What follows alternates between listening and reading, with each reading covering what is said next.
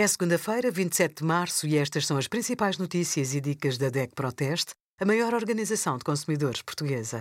Hoje, em deco ponto proteste ponto pt, sugerimos crédito de habitação, quem tem direito a apoio e quanto vai receber, preço do cabaz de alimentos essenciais recua, depois de várias semanas a subir, e os resultados dos testes da DECO Proteste, oitenta e sete máquinas de café.